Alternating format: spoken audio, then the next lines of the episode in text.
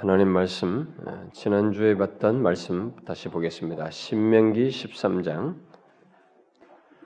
신명기 13장 신명기 13장 283페이지 구약성경 283페이지 신명기 13장 1절부터 3절을 어, 먼저 우리 다 같이 함께 읽어보도록 합시다. 시작. 너희 중에 선지자나 꿈꾸는 자가 일어나서 이적과 기사를 내게 보이고 그가 내게 말한 그 이적과 기사가 이루어지고 너희가 알지 못하던 다른 신들을 우리가 따라 섬기자고 말할지라도 너는 그 선지자나 꿈꾸는 자의 말을 청종하지 말라. 이는 너희의 하나님 여호와께서 너희가 마음을 다하고 뜻을 다하여 너희의 하나님 여호와를 사랑하는 여부를 알려하사 너희를 시험하심이니라. 뒤에 18장 한번 더 봅시다. 뒤에 18장 신명기 18장 20절부터 22절을 또 같이 한번 읽어봅시다. 읽겠습니다. 시작. 만일 어떤 선지자가 내가 전하라고 명령하지 아니한 말을 제 마음대로 내 이름으로 전하든지 다른 신들의 이름으로 말하면 그 선자는 죽임을 당하리라 하셨느니라. 네가 마음속으로 이르기를 그 말이 여호와께서 이르신 말씀인지 우리가 어떻게 알리오 하리라. 만일 선지자가 있어 여호와의 이름으로 말한 일에 증언도 없고 성취함도 없으면 이는 여호와께서 말씀하신 것이 아니요 그 선지자가 제 마음대로 한 말이니 너는 그를 두려워하지 말지니라. 아, 우리가 이 시간에 몇 번에 걸쳐서 음, 짧게 이 시리즈로 살피고 있는 것은 뭐제 개인의 경험 속에서도 그렇고 우리 현실 속에서 어떤 가르침이 옳은지 모르겠어요. 어, 누구 말이 옳은지 모르겠어요라고 하는 질문이 야기되는 현실. 이미 이런 현실은 제법 시간이 지났습니다. 제법 됐는데 여전히 지금도 그런 질문을 하는 현실이 있어서 바로 그런 것에 대해서 성경이 말하는 예, 다른 말을 하게 되는 다른 가르침을 예, 하게 하는 그런 현실이 과거의 성경 시대에도 있어서 그것을 기록한 것이 있기 때문에 바로 성경을 통해서 그 문제를 어, 살피고 있습니다. 결국 참 선지자와 거짓 선지자, 참 예언과 거짓 예언을 어, 살피고 있는 것입니다. 지난 시간은 어, 이 시리즈의 결론으로서 참 선지자와 거짓 선지자 아, 또는 참 예언과 거짓 예언을 어떻게 구별할 수 있는가에 대해서 성경에서 어, 이 최초의 선지자라고 공식적으로 언급하는 이 모세가 아, 바로 그런 부분에서 기준을 제시했던 것을 신명기 말씀을 통해서 어, 먼저 어, 살폈습니다. 신명기 본문을 오늘 읽은 본문을 가지고 먼저 살폈습니다. 근데 사실 오늘 말씀을 지난주 말씀에 이어서 이렇게 좀 덧붙여 가지고 해야 되는데 너무 내용이 길었기 때문에 오늘 그 내용에 지난주 말씀에 연이어서 어, 이 본문에 연이어서 음, 덧붙이고 오늘로 이 시리즈를 마치도록 하겠습니다. 지난주에 말했던 것은 예, 모세가 여기 어, 신명기를 통해서 말했던 어, 이 참과 거짓 선지자에 대한 예, 구별을 기준으로서 말한 것은 뭐 여러 가지로 묘사할 수 있었지만 일단 세 가지를 살펴보았죠. 첫 번째가 무엇이었습니까? 선지자가 아무리 놀라운 이적과 기사를 행해도 그가 다른 신의 이름으로 예언을 하고 계시된 하나님이 아닌 다른 신에게로 우리를 이끈다면 그것 그것은 거짓 선지자이고 그가 하는 말은 아, 들을 필요가 없다라는 것이었습니다. 그러니까 중요한 것은 이적과 기사가 참을 말해주는 기준이 아니다라는 것입니다. 이것은 아주 중요한 겁니다. 왜냐하면 우리들이 거기서 마음이 다 빼앗기기 때문에 예나 지금이나 놀라운 능력을 나타내게 되면 소위 하나님의 이름을 빌어서 하든 다른 신의 이름을 쓰든 간에 어쨌든 우리 앞에서 어떤 놀라운 능력을 나타내게 되면 사람들은 혹하게 됩니다. 거기에 대해서 신빙성을 두게 되고 아, 그를 진정한 사람으로 생각하게 됩니다. 그러나 성경은 그렇지 않다라는 것입니다. 그것이 참과 거짓의 판단 기준이 되지 않는다라는 것입니다. 아, 우리가 이것을 확실하게 아, 진짜로 내가 거기 흔들리지 않을 만큼 성경에 이 계시된 말씀에 근거해서 확실하게 알아야 됩니다. 왜냐하면 지금도 우리는 많은 그런 것을 쫓아서 이동하는 다니는 쫓아다니는 사람들이 많이 있습니다. 그러니까 신사도적 개혁 운동이 먹히고 있는 것입니다. 어? 쓰러트리는 이런 것들에 사람들이 뭐 대단한 일이 일어났냐 거기에 먹히고 거기서 은혜를 받았다고 하는 것입니다. 아니다는 거죠. 그런 것에 의해서 참을 말할 수가 없다. 그다음 두 번째 구백 기준으로 말하는 것은 뭐였어요? 그것은 어, 예언한 말의 성취 여부입니다. 그것을 확인함으로써 알 수 있다. 이것을 우리에게 적용하면 실제로 미래를 말하는 일이 오늘날도 있긴 있습니다. 어, 말하는 소위 예언적인 말을 하는 경우도 있습니다. 그래서 그런 말도 포함될 수 있습니다만은 우리에게 더 현실적으로 생각해 볼 수 있는 것은 현재에서부터 미래까지 지속적으로 하나님의 말씀에 근거해서 말을 하고 그 말씀이 우리를 하나님의 은혜로 이렇게 아, 나아가게 하고 우리의 성품과 삶의 변화를 일으키게 하는가라는 것입니다. 아, 지속적으로 바로 그런 변화를 우리에게 일으키는가라는 것을 통해서 볼 수 있습니다. 그것이 하나님의 말씀은 우리에게 분명히 운동력이 있어서 어떤 역사를 합니다. 그러니까 말씀에 성취되는 거죠, 결국. 오늘날은 어떤 예언적인 말을 해서 성취한 것도 그런 것도 생각할 수 있지만 우리가 이미 게, 계시된 이 기록된 말씀을 가지고 있는 우리로서는 이 말씀을 통해서 그런 변화가 일어나는가라는 거예요. 성품의 인격의 변화가 생기는 이야기야. 예수를 제대로 믿으면 하나님의 계시된 말씀에 의해서 양육받고 그 진리의 말씀을 들으면 그 말씀이 우리의 심령을 녹화하게 됩니다. 죄를 질타하게 돼요. 그래서 하나님 앞에 바르게 나오도록 하는 것입니다. 그래서 인격의 변화를 가져와요. 그 예수 믿어서 잘 됐네라는 말보다는 그 사람이 정녕 그리스도를 닮았네, 더 주님을 닮아가네라고 하는 말이 자기 자신에게도 생기고 다른 사람이 봐도 생겨나는 것입니다. 그것을 통해서 우리가 알 수 있겠죠. 또 한 가지 더 덧붙여서 어, 살펴본 이 구별 기준은 무엇입니까? 그것은 앞선 계시의 말씀과 일치하는가라는 것입니다. 옛날 이 선지자들은 모세를 통해서 주신 이 모세 율법에 일치된 예언들을 했습니다. 뭐 그들이 전혀 새로운 것을 창출해내지 않았습니다. 뭔가 예언을 해도 설사 미래를 예언해도 그것은 모세를 통해서 주었던 말씀의 연장선상에서 다 거기와 일치되는 것이었습니다. 장차 메시아 그 똑같은 그들의 진정한 회복, 그리스도 안에서의 회복을 다 얘기했던 것이죠. 참된 예언과 참된 가르침은 이런 면에서 새로운 얘기를 꺼내지 않습니다. 뭔가 전혀 들어보지 못한 뭔가 새로운 얘기를 말하지 않아요. 이미 앞서서 말한 성경의 모세와 또 선지자들이 말했고 예수님과 사도들이 말했던 것에 일치된 얘기를 하는 것입니다.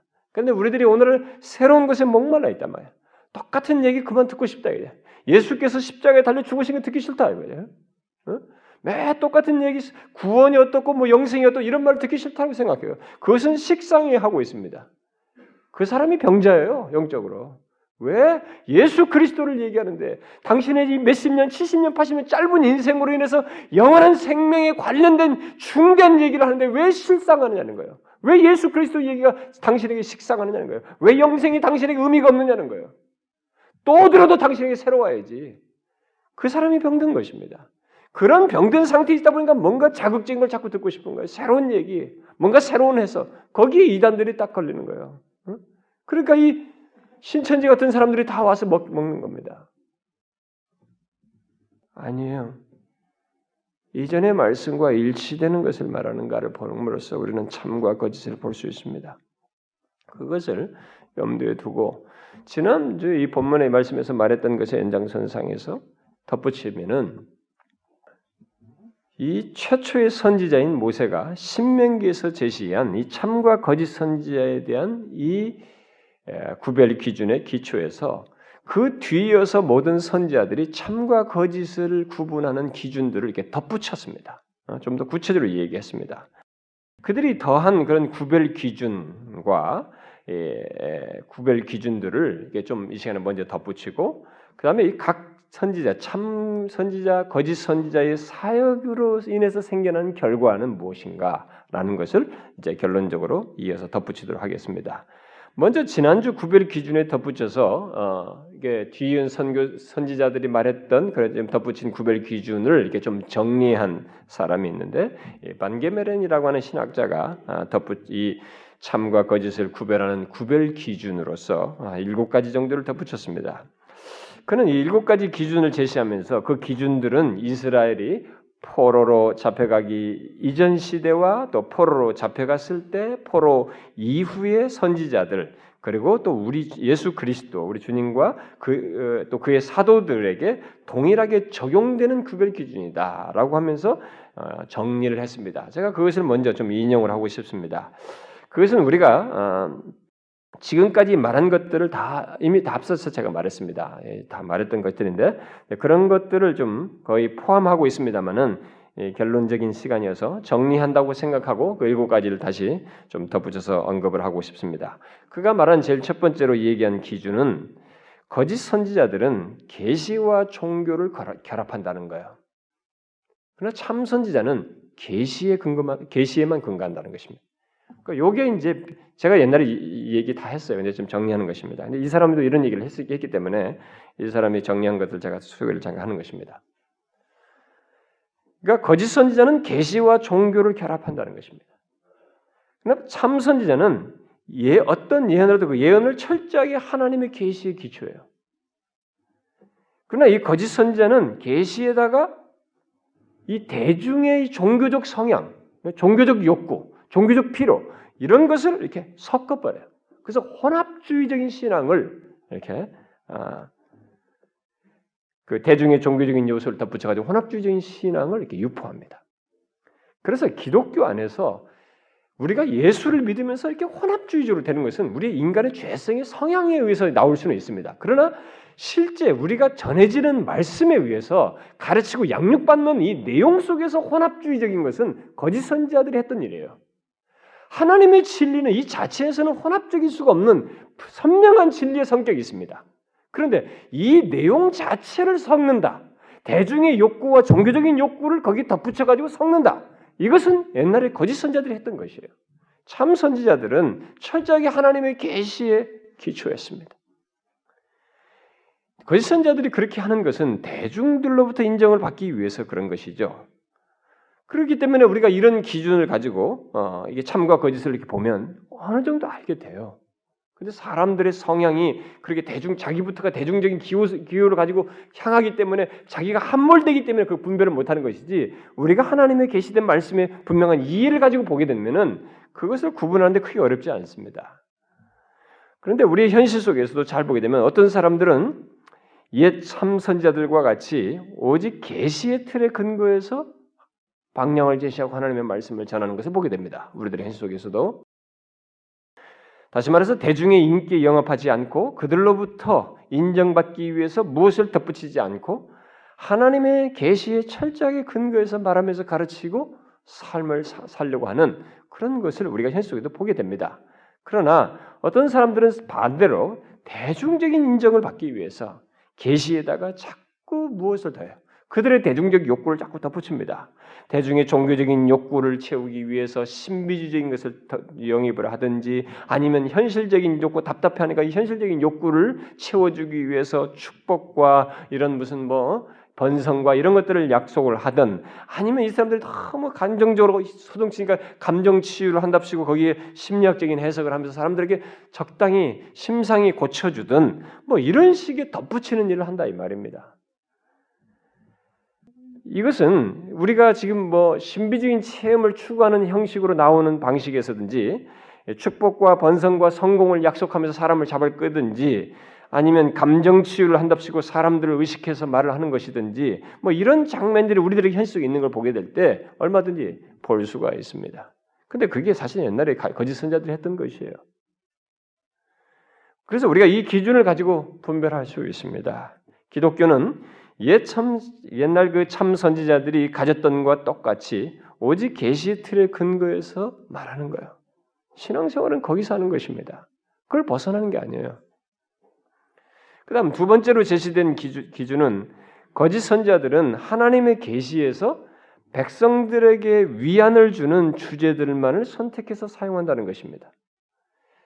이 때문에 모두 똑 같고 비슷해 보여. 거짓 선지자나 참이 비슷해 보여. 왜냐면 성경을 일단 사용하니까. 그래서 때로는 너무 그들에게 그 위안을 주는 내용만 자꾸 그런 내용을 주로 주제로 해서 하기 때문에 대중의 입장에서 보면 자기들에게 더 가깝고 친밀해 보입니다. 자신들을 더 위하는 것 같아요. 그러나 그것은 거짓 선자들이 써먹는 방식이에요. 거짓 선자들은 하나님의 계시에서 선택을 해버립니다. 균형을 가지고 있질 않아요. 사람들을 위해서 유용한 것, 바로 사람의 마음을 끌 주제들을 선택해서 전합니다. 저는요 목사로서 설교를 항상 준비하는 사람으로서 설교 준비하다가 하, 사람들이 자꾸 힘들어 하는 것 같으니 좀 저들에게 좀 위로가 될 뭘 좀 말씀을 전할까? 이 생각이 지나가요. 인위적으로 그런 욕구가 생겨요, 여러분. 본문에서 말하는 것이 있음에도 불구하고 그것을 잠깐 넘기고 그 중에서도 좀 위로가 될 표현 있잖아요. 여러분들도 성경 읽는 습관이 있을 거예요. 성경 구절을 보면 하나님 뭐라고 말씀하신 게 있는데 거기서도 특별히 약속과 무슨 나한테 위로하는 그 구절에 여러분들은 아무래도 더 위안을 얻고 그걸 붙잡고 싶은 그런 욕구가 있을 겁니다. 근데 그 거짓 선자들은 그런 것들을 주로 택해요. 선택해서 전한다는 것입니다. 그래서 주로 하나님의 약속들을 말합니다.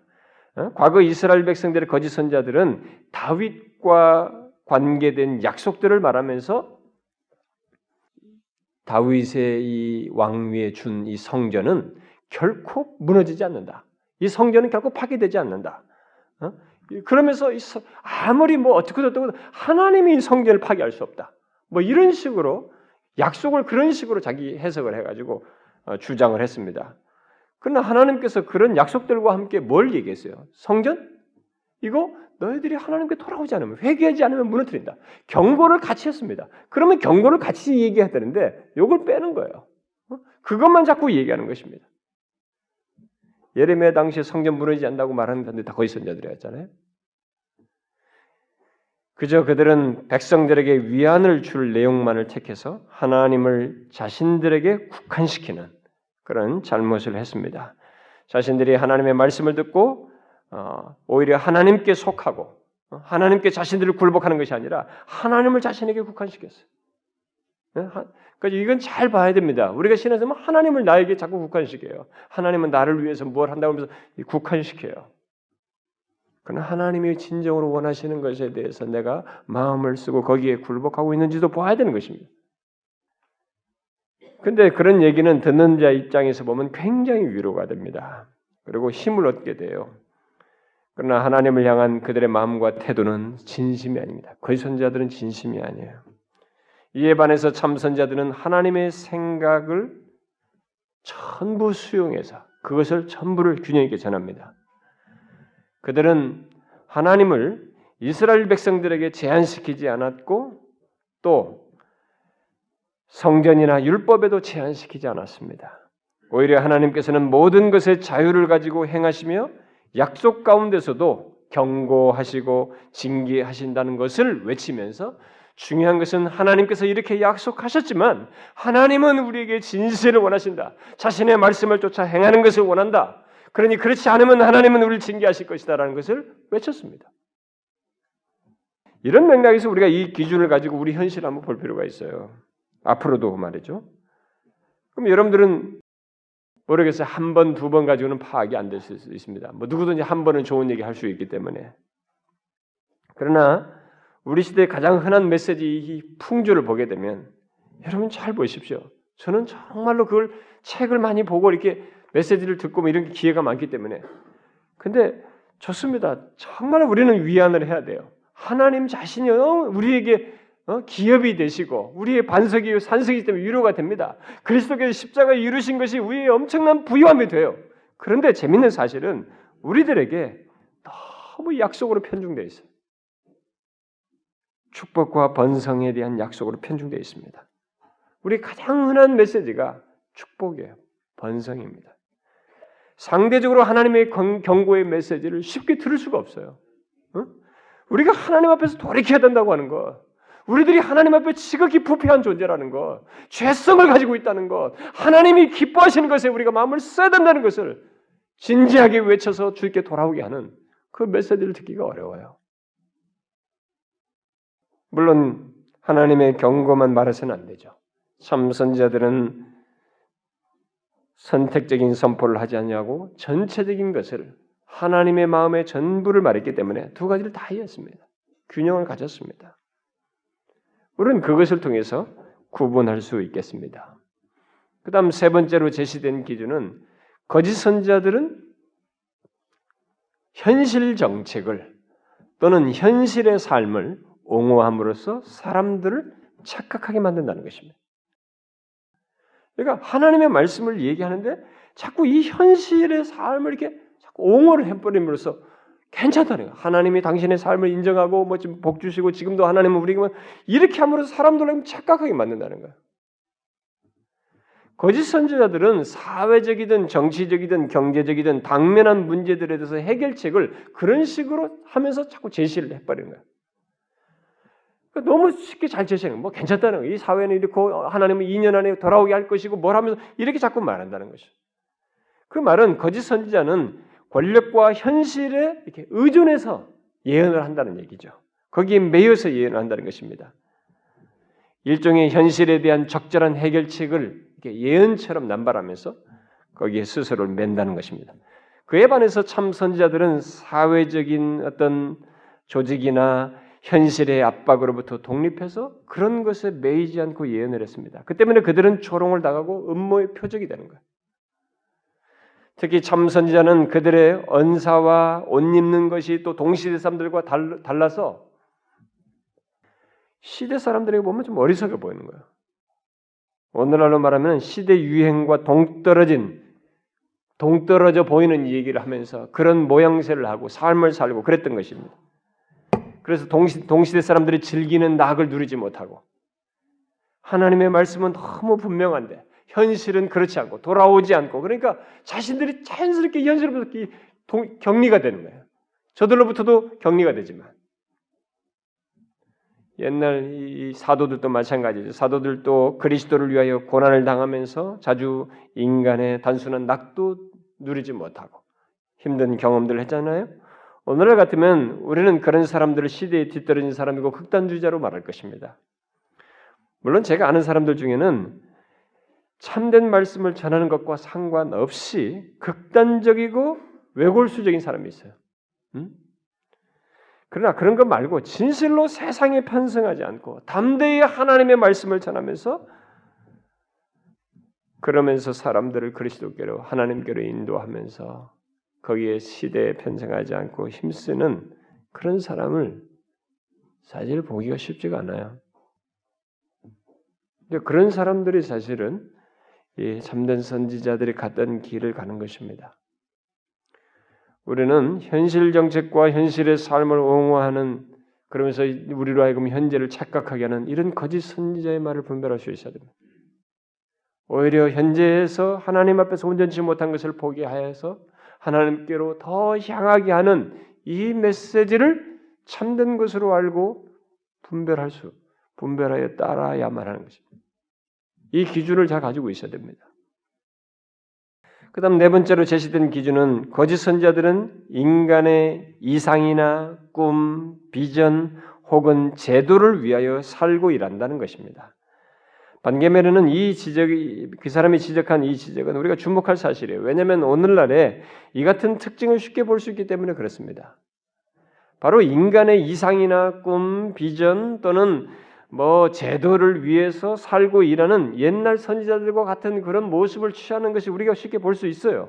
반개면에는 옛날 거짓 선지자들은 프로그램과 기술을 증진시켰고 현재를 영존시키며 성령을 시공기 안에 제도화하려고 했다라고 말했어요.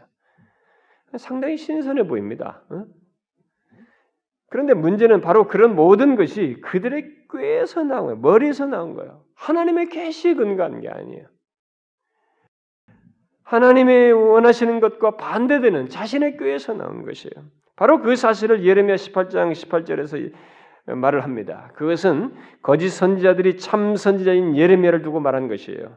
그들이 말하기를 오라 우리가 꾀를 내어 예레미야를 치자. 제사장에게서 율법이 지혜로운 자에게서 책략이 선지자에게서 말씀이 끊어지지 아니할 것이니 뭐 여기 제사장도 있고 지혜로운 자도 있고 선지자도 있고 다 있어요. 절대 끊어지지 않는다 이게. 그러니 저희 예레미야가 지금 잘못하고 있는 게 예레미야를 치자 이게. 오라 우리가 혀로 그를 치고 그의 어떤 말에도 주의하지 말자 하느니라. 왜 거짓 선지자들이 참 선지자에게 그렇게 했습니까? 그것은 거짓 선지자들은 사회 단체에 소속되어서 이 현실에 소속되어서 사람들의 그룹에 소속되어서 꿈과 비전을 말하지만 참 선자는 그게 아니라 하나님께 소속되어서 특별히 하나님과 사람 사이 중간에 서서 말을 하기 때문에 그렇습니다. 사실 참 선지자는 하나님과 사람 사이의 중개자라고 말할 수 있어요. 본래 하나님께서 선지자라는 이 제도를 만드셨을 때 그런 특징을 처음부터 두셨습니다. 신적인 동시에 사회적인 특성을 갖도록 했습니다. 신적이라는 것은 하나님께서 그의 선지자들에게 위로부터의 말씀을 위임했기 때문에 하나님으로부터 받은 그 하나님을 대변하는 말씀을 받기 때문에 신적인 성격을 가졌고 사회적이라고 하는 것은 선자들이 하나님의 말씀을 이 사회의 영향 속에 있는 이 사람들에게 전하면서 이들을 품는 문제가 있었기 때문에 이 양면이 있었어요. 저는 오늘날 이 두 사이에서 고민하면서 사람의 입장에서만 말하지 말고 하나님의 마음을 대변하면서 또 이 폐역하고 하나님부터 멀어지는 이 현실을 하나님 앞에 말씀에 비춰서 돌아오도록 하기 위해서 외치는 말하고 가르치는 이런 사람들을 우리가 좀 더 많이 보았으면 좋겠어요. 우리 현 속에서 상대적으로 정가 아닌가 모르겠어요. 이 기준을 우리가 알 필요가 있습니다. 그 다음 다섯 번째로 제시된 기준은 거짓 선자들은 현상을 유지하려고 한다는 것입니다.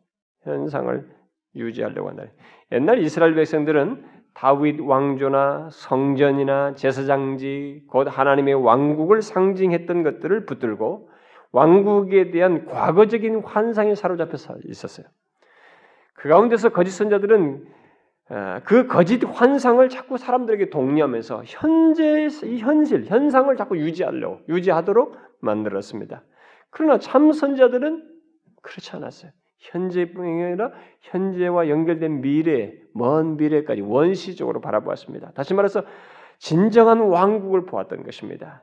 다시 말해서 하나님이 왕이시다. 이, 이 눈에 보이는 이 제도 속에 있는 현상에 있는 이 그룹이 아니 여기, 여기가 아니라 하나님이 왕이시고 그가 그의 성령으로 그의 왕국을 완전히 건설할 것이라는 확신 속에서 현재를 보았습니다. 그 하나님이 왕이신 가운데서의 우리들의 현실을 보고 여기서 하나님 앞에 돌이켜 나가지 않으면 안 된다는 것을 보았어요. 그래서 이 현상을 유지하는 것이 아니라 죄악된 현실에서 돌이켜야 한다는 것을 보았습니다. 그래서 우리가 현실 속에서 보고 갖는 어떤 현실 정책이나 사회나 경제, 권력, 군사력 그런 등등으로 인해서 왕국을 확립하려는 그런 어떤 인간적인 시도도 이 참된 선자들은 하지 않았어요. 저는 오늘날 많은 설교자들이 마치 교회의 안녕이 어? 교회의 이 장래가 현재의 통치 권력, 뭐 이명박 정부 또 옛날 이전 정부 무슨 뭐 정부가 정부에 달려 있는 것처럼 통치 권력에 달려 있는 것처럼 거기에 막 너무 이렇게 종속적으로 행동을 한다든가 또 사회와 경제에 이 교회의 안녕이 달려 있는 것처럼 자꾸 너무 경제, 경제가 목숨이 달려 있는 것처럼 경제가 안 되면 교회가 끝나는 것처럼 이렇게 말을 한다거나 뭐 이런 내용들을 참 많이 보게 됩니다. 그래서 교회가 자꾸 축복 축복 얘기해요. 그리고 성공 번성. 그래서 소외 세상에서 성공했던 사람들 자꾸 간증으로 내세웁니다. 그거 정말 아닙니다. 극단적으로 옛날에 우리가 사실은 저는 뭐 어디 정치에 뭐 무슨 당에 속해 그런 거 없어요. 진짜 뭐 정치적인 발언을 하자는 게 아닙니다. 우리가 뭔가 성경에서 이탈하고 있다. 옛날 거짓 선자들의 행태가 우리들에게 보인다는 걸 얘기하는 것입니다. 옛날에는 그래서 우리가 그런 사람들잖아요. 미국이 우리나라의 안녕에 절대적으로 미치는 것처럼 미국과의 그런 얘기를 해요. 저는 미국이라는 나라가 이 세상에 우리 이 지구상에서 긍정적인 기여도 한다고 봅니다. 경찰 역할도 잘 제대로 하는 면도 있다고 봐요. 음?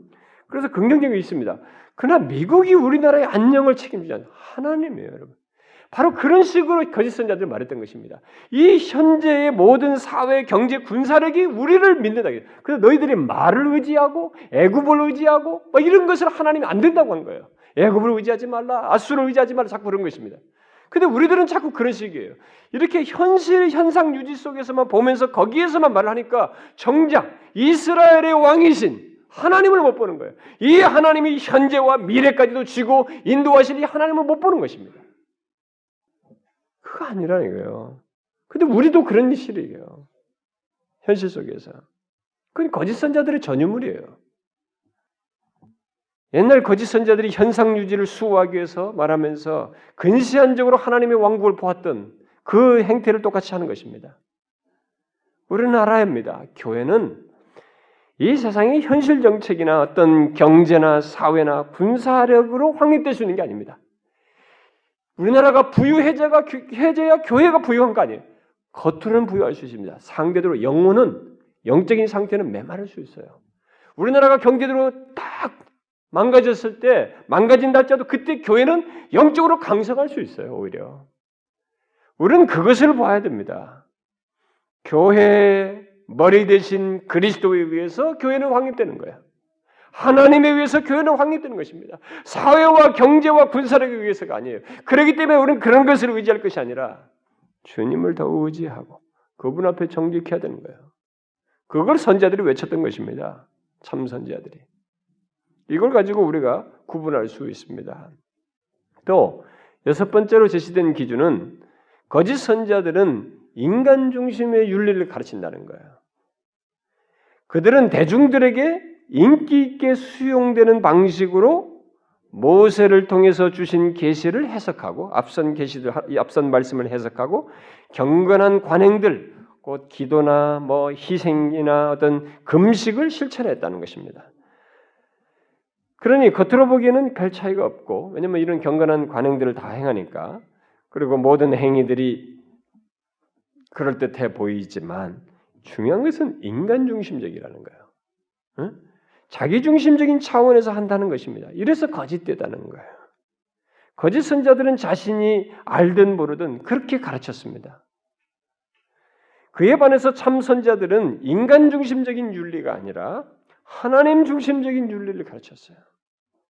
저는 제가 언젠가도 얘기했습니다만 우리들은 가끔 어쩌다 뭐 기독 TV인가 뭔가 그 보실 때 내가 우연하게 지나가 어떤 사람이 유명한 사람 나오면 좀 들어보고 들어보고 그러는데 이 세상에서 이 성경을 갖다 쓰지만은 입안에 인간 중심적인 윤리가 너무 많아요. 어? 이왕이면 방송이라면 기독교 방송하고 딱 선을 끄었으면 그래도 적당히 저 사람도 예수 모르는 사람도 들어야 된다는 이 전도적인 이유 때문에 뭐 그런지 모르겠지만 그래도 중심성은 하나님의 중심성을 가져야 돼요. 근데 무게추를 이쪽에다 놓고. 사람을 듣게 하겠다는 취지가 있는지 인간 중심적인 윤리가 많아요. 하나님 중심적인 윤리라고 말을 하는 것은 하나님의 율법을 곧 그의 말씀을 하나님은 누구이신가? 하나님은 무엇을 원하시는가? 라고 하는 차원에서 해석을 하고 어떤 행위의 선함의 여부를 이거 이렇게 하면 보상을 받고 당장 뭐 어떤 유익을 얻겠지라고 하는 인정을 받겠지 하는 그 차원이 아니라 하나님을 사랑하는 차원에서 해석하는 선함 여부를 말하는 이런 것이어야 한다는 거예요. 응? 그런 것이 하나님 중심적인 윤리라고 말하는 것입니다. 하나님을 생각지 않고 하나님이 기뻐할 것인지 하나님은 어떤 분이신지 거룩하신 하나님이라는 것을 생각지 아니하고 윤리를 말하는 것은 그것은 사회나 비슷한 거예요, 여러분. 종교도 다른 종교 다 있습니다. 우리보다 더 숭고한 이 도덕 윤리를 가지고 있는 종교들이 고등 종교들이 얼마나 많습니까? 불교, 힌두교는 상당히 고등한 윤리, 윤리성을 가지고 있습니다. 달라요, 여기는. 하나님이 어떤 분이시냐의 차원에서 윤리를 생각해야 돼. 행하는 걸 생각하고 선함의 여부를 생각해야 되는 것입니다. 거짓 선자들이 그랬어요. 거짓 선자들은 그저 외형적으로 기도를 하고 희생을 했다는 것에 만족하고 그랬습니다. 그러나 참 선자들은 아무리 희생을 하고 기도를 하고 금식을 해도 너희들이 성전 마당만 밟아서는 안 된다. 하나님은 거룩하신 하나님이다. 우리의 중심을 아신다. 그분이 기뻐할 것에 대해서 마음을 써야 된다라고 외쳤던 거예요. 하나님 중심적이었습니다. 사람을 위하는 것이 아니었어요. 여러분들은 지금까지 어떤 가르침을 받았습니까? 받아왔습니까? 아니 여러분의 행위의 선함 여부를 여러분들은 어디에 두고 행하셨습니까? 하나님을 사랑하는 동기에서 행했습니까? 아니면 항상 해오는 것 그냥 한다는 것에 만족하면서 했습니까? 보십시오. 여러분들이 어떤 동기에서 예배하는가 보십시오. 제가 항상 예배에 대해서 얘기할 때마다 그랬습니다. 우리는 자꾸 질문해야 됩니다. 내가 의식이 이 인격의 이 인식 인식이 움직이지 않을 때 우리는 이 본성이 꿈틀댑니다. 아무 생각 없이 아무 생각 없이 요즘 유명 베스트셀러로 등장하는 책 중에 아무 쓸데없는 생각하지 말고 살아는 거예요. 아무 생각 없이 살아요. 무념무상. 응? 불교에서 말하는 그런 거예요. 하나님은 전인격적으로 만나야 돼요. 아무 생각 없이 덜썩 않는 거 아닙니다. 어떤 동기에서 예배하십니까? 어떤 동기에서 모임에 참여하시고 말씀을 공부하시고 교제를 하시고 성경 공부하고 전도하고 삶을 사십니까? 하나님을 사랑하는 동기에서 행하느냐는 거예요. 우리는 그것을 봐야 됩니다. 참 선지자의 외침이 그렇습니다. 하나님 중심적인 윤리를 말하는 거예요. 하나님 앞에서의 행동을 말하는 것입니다. 사람 중심적인 것을 좋아하지 마세요. 그런 것을. 그다음 마지막으로 제시된 기준은 거짓 선자들은 현실 정책에 편승해서 혼합주의적이고 낙관론적인 예언을 하면서 인기와 권력을 얻는다는 것입니다. 이미 이런 얘기 제가 많이 했습니다. 그에 반해서 참 선자들은 현실 정책에 편승하기보다 하나님이 하나님의 말씀이 성취되기를 기대하면서 고난을 당합니다. 고난 당하는 동안 참선자들은 여호와가 그들의 메시지의 진정성을 입증해 주기를 기다리면서 인내합니다. 그러나 많은 경우는 뒤은 세대에 그들의 메시지가 성취됨으로써 드러날 때가 많습니다. 한 신학자는 다음과 같이 말했습니다. 성경의 책들이 하나님의 선지자들을 변호한다. 미가는 아합의 죽음으로, 예레미야는 예루살렘의 멸망으로 그 예언의 진실성이 입증되었다. 그 백성의 역사에 나타난 하나님의 행위는 그의 말씀의 진정성을 증명하고 그의 선지자들이 그의 대언자임을 확인해 준다. 더 나아가서 선포와 성취의 역사적 양식은 예언 말씀의 진정성을 후세대 사람들에게 가르쳐 준다. 그러므로 그들 역시 하나님의 말씀을 주의하여 듣고 후세대들도 참선자와 거짓 선자를 분별해야 할 책임이 있는 것이다. 대개 공동체는 선자의 과격한 메시지를 거부하였다. 그러나 남은 자들은 그의 말에 귀를 기울이고 그것을 하나님의 말씀으로 소중히 여겼다. 남은 자들은 가까운 성취에서 참 선지자들의 진정성을 증언하였고 그들의 종말론적인 메시지 역시 성취될 것을 믿었다. 이렇게 참 선자와 거짓 선자들의 예언 속에서 지난 역사는 고난받는 참 선자의 말을 듣는 남은 자들이 소수지만 있었고 인간의 유명세와 권력을 누리면서 외치는 이 거짓 선자의 말을 듣고 또 그들의 말을 좋아하고 편안해하면서 따르는 많은 사람들이 있었습니다. 여러분, 제가 지난주 말씀에 이어서 덧붙인 이 참 선지자와 거짓 선자의 구분 기준을 여러분들이 가지고 계셔야 됩니다. 아마 나는 그냥 그런 거 없어도 돼요. 이럴지 모르지만 가지고 참 선자의 말을 듣고 옛날 이 남은 자들과 같이 주의 말씀을 어찌하든지 이 참된 말씀을 따르면서 살고자 해야 하는 것입니다. 그러면 여기서 우리는 마지막으로 한 가지 질문이 자연스럽게 제기됩니다. 그것은 참선자와 거짓선자의 사역으로 인해서 생겨나는 결과가 뭐냐예요. 그러면 이렇게 두 일이 있으면 그냥 참선자, 거짓선자 있는 것으로 끝나는가? 나와는 무관한가? 거기서 어떤 생겨난 결과가 없는가? 그 결과는 일단 선지자들 자신에게 있고요. 그 다음에 그 선지자의 말을 듣는 우리들에게 사람들에게 있고, 그 다음에 사회와 국가에 있습니다. 결과가 있어요. 뭔가 있습니다. 연관성이 있습니다. 우리가 그것을 알아야 됩니다. 먼저 선지자에게 생기는 결과를 보면 거짓 선지자와 참 선지자들이 생기는 결과 다르죠. 그래서 먼저 이 거짓 선지자들이 생기는 결과를 말하면 이미 하나님께서 그의 이름으로 말하는 이 거짓 선지자들에 대해서 굉장히 많은 말을 했습니다. 선지자를 통해서 예레미야 23장을도 많이 말했죠. 23장을 보게 되면 그들의 길은 미끄러질 것이다. 결국 흑암에 던져질 것이다. 또 미가서 3장을 보게 되면 그들은 그들 위에 있는 해가 져서 어둠 속에 처할 것이다. 다 부정적인 멸망스러운 얘기예요. 또 3장 7절에 보면 그들은 부끄러워하며 수치를 당하고 얼굴, 얼굴을 가리게 될 것이다. 또 에스겔서 13장에 보면 그들이 하나님의 백성의 회중에서 축출될 것이고 이스라엘의 집의 기록에서 제외될 것이다. 모세 시대에 불신하였던 세대와 같이 약속의 땅에 들어가지 못할 것이다. 여호와의 축복에 참여하지 못할 것이다. 또 자기 죄를 덮기 위하여 회칠한 자에게 결국은 하나님의 노가 임할 것이다. 더 나아가서 예레미야 23장에서 28장에서 보듯이 거짓 선지자 하나님과 같이 결국 하나님의 진노를 받을 것이다. 이렇게 하나님의 진노로 죽을 것이다. 이렇게 말했습니다.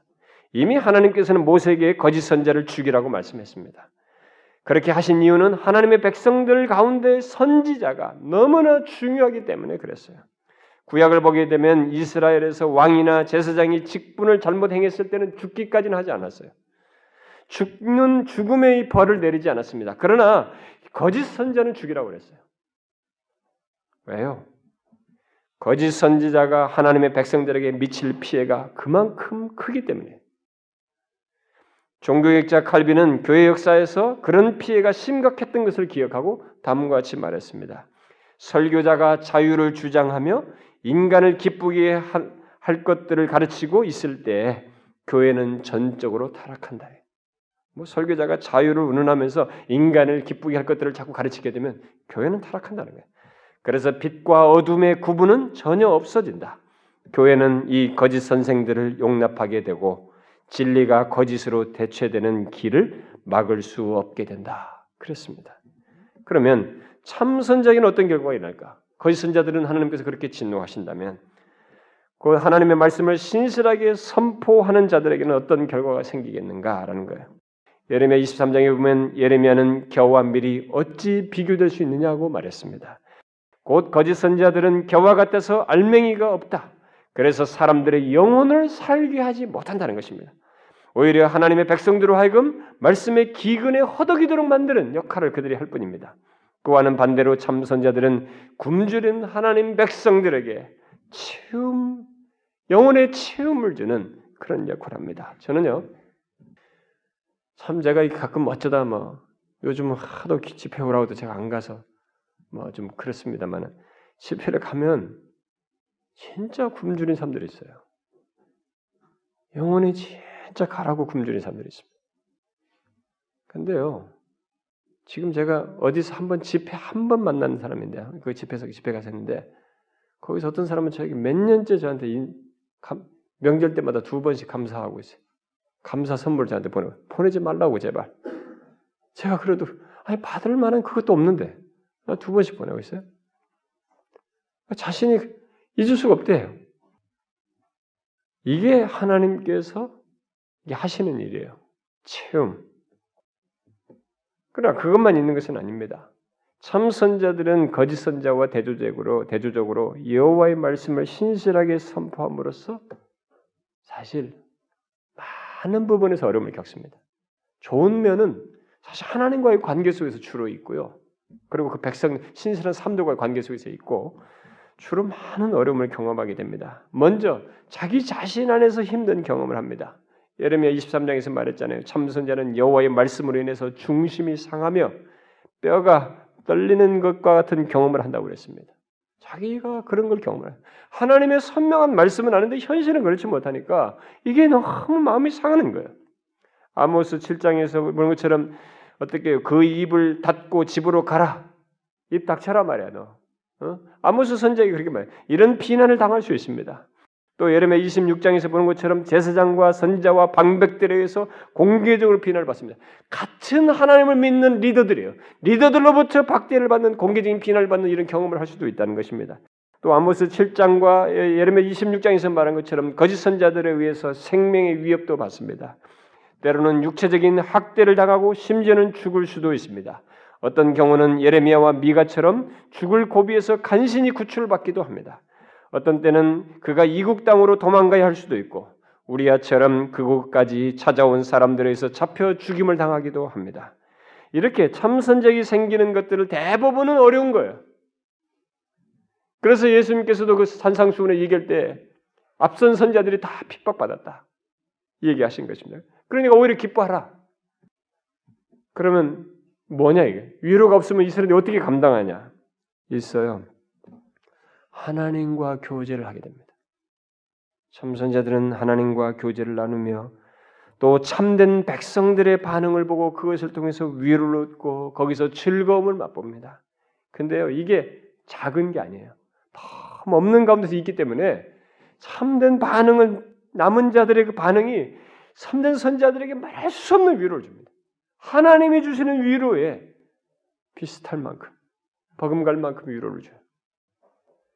그는 여호와의 말씀에 여호와의 말씀이 그의 배에서 불과 같이 타오른 경험을 하기도 합니다. 또 그는 하나님의 백성이 그의 말을 경청하며 여호와께서 주신 사명으로 이루어가는 모습을 보기도 합니다. 아, 하나님께서 이렇게 하시는구나. 저들을 통해서 이 말씀을 이루시는구나. 라는 열매도 보게 됩니다. 이런 경우 그는 하나님의 말씀을 선포하고 백성들을 격려하고 축복하는 특권을 누리게 됩니다. 이 모든 것은 하나님의 여호와의 참된 선지자들이 그 직무를 수행하면서 갖게 되는 결과입니다. 그러면 선자의 말을 들은 백성들에게는 어떤 결과가 생길까? 이제 이제 백성들에게도 어떤 결과가 있습니다. 먼저 거짓 선자는 선한 사람들과 악한 사람 모두에게 직접적인 영향을 미칩니다. 아, 나는 거짓 선자하고 상관없어. 아니에요. 진실한 신자도 이 약한 거짓 선지자들에 의해서 영향을 받습니다. 하나님께서는 이런 것에 대해서 에스겔 선자에게 이미 말씀하셨어요. 내가 슬프게 하지 아니한 의인의 마음을 너희가 거짓말로 근심하게 하며 너희가 또 악인의 손을 굳게 하여 그 악한 길에서 돌이켜 떠나 삶을 얻지 못하게 하였은즉 거짓 선자로 인해서 의인들이 곧 하나님의 뜻을 따라서 살려고 하는 사람들의 마음이 근심하게 됩니다. 그렇습니다. 거짓 선자들이 많이 생겨봐요. 이게 참된 선자들이 몰라라 할 수가 없습니다. 진실한 신자들이 그것 때문에 근심이 생겨요. 왜 이러느냐 이거. 하나님이 살아계신데 진실한 신자들은 그것 때문에 통하는 것입니다. 그뿐이 아닙니다. 거짓 선자는 백성들의 죄성을 부추겨서 그들을 악한 길에서 돌아서지 못하게 용기를 줍니다. 심지어 확신을 줘요. 악한 길에 돌아서지 못하도록 확신을 줍니다. 그리하여 결국은 백성이 죄악에서부터 구원받는 기회를 상실하게 되고 그로 인해서 비참한 결과를 벗어나지 못하게 만듭니다. 그리고 더 나아가서 악한 선지자는 자신들이 자신들의 죄로 인해서 죽는 것을 초라는 것에서 끝나지 않고 다른 사람, 곧 죽지 않아야 할 사람들까지 죽게 만들어요. 이에 대해서 에스겔서 13장에서 하나님이 말씀하십니다. 거짓말을 고지 듣는 내 백성에게 너희가 거짓말을 지어내어 죽지 아니할 영혼을 죽이고 살지 못할 영혼을 살리는도다. 이렇게 거짓 선지자는 자신의 말로서 많은 사람들의 영혼을 죽게 만듭니다. 예레미야는 거짓 선지자들이 미치는 부정적인 영향에 대해서 23장에서 많이 말했죠. 하나님의 백성들을 잘못 인도하고 악한 자의 손을 더 굳게 하여 사람으로 그 악에서 돌이키지 못하게 하고 더 나아가서 백성들이 죄에 대하여 마음을 강팍하게 만들어서 평화에 대한 거짓 희망을 갖게 하고 그것의 심각한 결과에 대해서 무감각하게 만든다는 거예요. 거짓 선자들이 난무하게 되면 아 이래도 되는구나 이렇게 생각 자기가 죄를 짓고 있고 하나님 앞에 온전지 못하면 괜찮다는 거예요. 오히려 축복받는 문제, 자기가 죄악되면서도 하나님부터 받을 것만 생각하지 괜찮다 이거예요. 더 확신을 갖게 만든단 말입니다. 심지어 거짓 선자들은 사람들을 부추겨서 선한 사람들을 죽이기까지 한다는 것입니다. 그리고 그 무엇보다도 파괴적인 영향은 가장 신성한 성전이요. 교회. 교회를 거짓 선자들이 거짓 선자들의 그 거짓 예언과 불신앙으로 인해서 황폐하게 만든다는 것입니다. 이스라엘 과거 역사가 그랬어요. 오랜 세월이 흘러가면 방치된 채 계속되게 되면 교회가 황폐하게 되는 거예요. 그들로 인해서. 그러나 참 선지자의 사역의 결과는 정반대 현상을 일으키죠. 그들이 전하는 말은 죄인들의 영혼을 죄에서 돌이켜 하나님께로 나아가게 하고 그들의 영혼을 새롭게 하고 부유하게 합니다. 하나님의 은혜 안에서의 거함이 그래도 이 외로운 길이 하나님으로 인해 체험받는 것 영혼의 강건함을 얻게 되는 것이에요. 선자들은 그것을 보는 것입니다. 설사 여호와의 말씀이 부드럽게 전해져도 참된 선자들이 전하는 그 말씀은 거짓 선자들과 말과 달리 불과 같고 망치와 같아서 능력을 드러냅니다. 그들로 하여금 하나님께 그 악한 길에서 떠나 주님께 더 나아가게 되고 회개하여 돌이키게 하는 능력을 보게 합니다. 그래서 완악한 죄인의 마음을 쪼개고 악한 자를 속아내며 또 심지어 그들을 소멸시키기까지 합니다. 결국 참선자들의 말은 죄인의 말을 일깨워서 하나님께로 나아가게 하는 것을 넘어서서 하나님과 복된 교제로 이끌고 영혼의 부유함을 갖게 합니다. 이 땅에서 하나님의 백성으로서의 제 위치를 부유한 위치를 갖게 해요. 그런데 선자의 사역의 결과는 그의 말씀을 들은 사람들에게만 있는 건 아닙니다. 선지자와 그 말을 들은 그 사람들에게만 있는 것이 아닙니다. 더 넓은 영역에서까지 영향을 미칩니다. 바로 사회입니다. 사회를 부패하게 하고 나라의 운명까지 영향을 미칩니다. 우리는 이 차원에서 봐야 돼요. 저는 오늘날 기독교가 이 사회 골치덩어리가 돼버렸잖아요. 아니 언론이 때리지 않습니까? 세상 사람들이 손가락질하잖아요. 그럴 만큼 우리가 지금 뭐가 문제가 있는 거예요. 어떻게 진실하면 이럴 수 있을까? 우리가 하나님을 제대로 믿으면 이럴 수 있을까? 하나님의 말씀대로 산다면 왜 이럴 수 있을까? 질문이 생깁니다. 근데 성경이 거기에 대해서 답을 말하는 거예요. 이유가 있다 이거예요. 사회가 부패하고 함께 멍들어가면서 교회를 우습게 알게 되는 이런 현실에는 그 중에 바로 이런 거짓 선자들의 역할이 있다는 것입니다. 예레미야 23장 15절에서 거짓 선자들로 말미암아 사악이 온 땅에 퍼졌다라고 말했습니다. 또 사람들의 선 혹은 악에 심각한 영향을 미쳐서 선악이 모호한 사회를 만든다는 것입니다. 그러니까 예수 믿으면서 선악 개념이 없어. 왜? 우리들이 적당히 가르치니까. 거짓 선자 같은 말들이 난무하니까. 예수를 믿으면서도 죄를 몰라. 하나님이 싫어하는 것조차도 모르고 이 세상에서 부도덕하게 해. 선악이 모호한 사회가 만들어요. 하나님을 믿는 사람들까지 선악이 모호하니 세상이 오죽하겠냐 말이에요. 이런 사실 때문에 한 선지자는 아니 한 신학자는 만약 거짓 선지자들의 활동이 계속된다면 대다수의 백성이 그들을 믿을 것이고 국가 전체는 재앙을 맞을 것이다. 그렇게 말했습니다. 그리고 미가 선지자 말한 대로 교회까지 황폐하게 되는 것입니다. 미가 선지자는 미가서 3장에서 다음과 같이 말했습니다. 이러므로 너희로 말미암아 시온은 갈아엎은 밭이 되고 예루살렘은 무더기가 되고 성전에 사는 수풀의 높은 곳이 되리라. 이렇게 거짓 선자는 자신들은 물론이고 그의 말을 들은 사람들 그리고 사회를 부패시키고 더 나아가서 거룩한 교회까지 황폐하게. 얼마나 파괴적입니까? 오늘날 우리의 현실에 그런 증상들이 나타나고 있지 않습니까? 이미 벌써 시간이 많이 진척되지 않았어요? 거짓 선자들의 득세로 인해서 사회가 혼란하고 사회적인 문제가 되고 교회가 점점 황폐되는 그런 현실을 보고 있지 않느냐는 거예요. 그에 반해서 참선자는 어떻습니까? 정반대의 일이 있게 되죠. 자신의 말을 듣는 사람들을 죄에서 돌이켜 살게 하고 그런 사람들이 생김으로써 사회의 부패를 맞게 되고 교회의 타락을 맞게 되고 어떤 경우는 선지자 사무엘에 의해서처럼 영적 각성이 일어나서 다시 사회가 국가 전체가 소생되는 그런 일도 있습니다. 이렇게 두 선지자에 의해서 사회 영향이 국가의 영향이 크게 달라져요. 우리 시대는 연애 때와 마찬가지로 거짓과 참이 섞여 있습니다. 앞으로도 그럴 것입니다. 당사자들조차도 자신이 참인지 거짓인지 모르고 확신에 차서 활동하고 있을 것입니다. 그런 환경 속에서 참과 거짓을 구별할 수 있도록 주신 이 성경에 제시된 기준을 후세들이 사용해야 하는 것처럼 우리도 사용해서 구별해야 됩니다.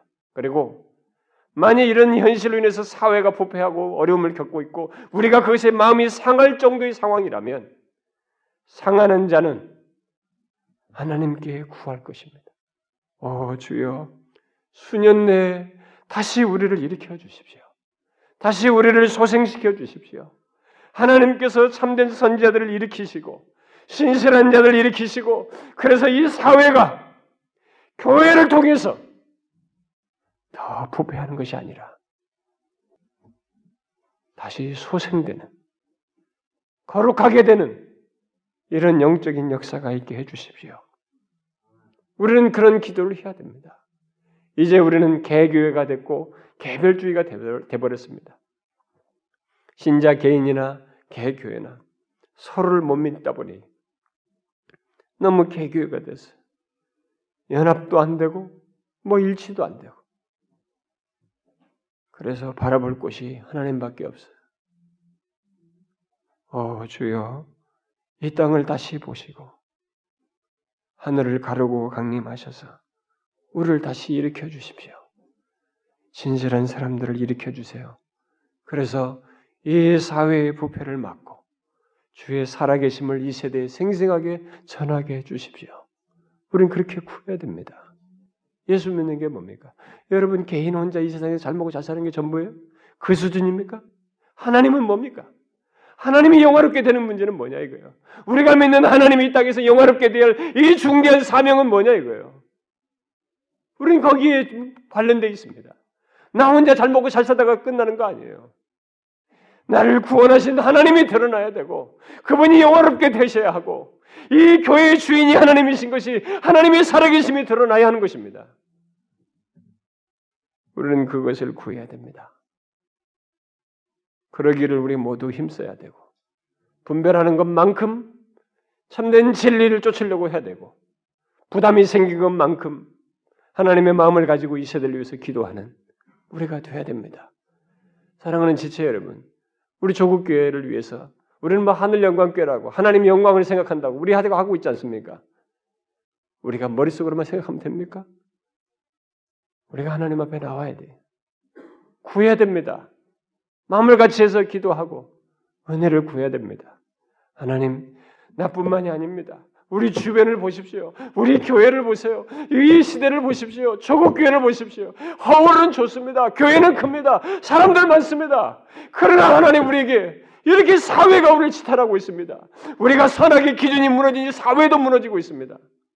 다시 거룩하신 하나님이 교회의 주인인 것을 드러내 주십시오. 이렇게 구해야 됩니다. 사랑하는 여러분, 우리가 숫자를 가지고 말하지 말고 몇 사람이라도 그런 마음의 부담을 가지고 같이 기도하고 은혜를 구하자는 거예요. 상하면 상한 마음 그대로 하나님께 은혜를 구하자는 것입니다. 주께서 우리의 기도를 들으사 머지않아 우리에게 조각구름이라도 보여주셔서 다시 일으켜 주시기를 소원합니다. 기도합시다. 하나님 아버지, 우리가 우리의 현실을 보면 또 우리들의 상태를 보면 하나님 안타까움을 갖게 되고 때로는 답답하기도 하며 마음이 상하게 됩니다.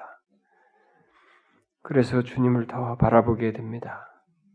오 주여 우리에게 주신 이 계시된 말씀을 가지고 우리 개인이 유익을 얻는 것을 넘어서서 우리 현실을 보고 마음으로 품고 기도하며 주의 은혜를 구하는 저희들이 되게 하여 주옵소서. 우리 교회를 세우신 하나님이여 이 세대를 품고 기도하며 주께서 다시 한번 주의 살아계심을 드러내시고 은혜 베푸시기를 구하는 그런 주님의 도구로 우리들을 삼아 주시옵소서. 그래서 우리의 간구와 기도 속에서 다시 우리를 일으키시고 은혜 주시는 회복케 하시고 갱신케 하시는 교회들을 소생시키시며 교회로 말미암아 사회를 다시 구원하시는 은혜의 때를 주시옵소서. 이게 돌이킬 수 없는 때라면 돌이킬 수 없을 만큼 상태라면 우리는 절망하게 될 것입니다.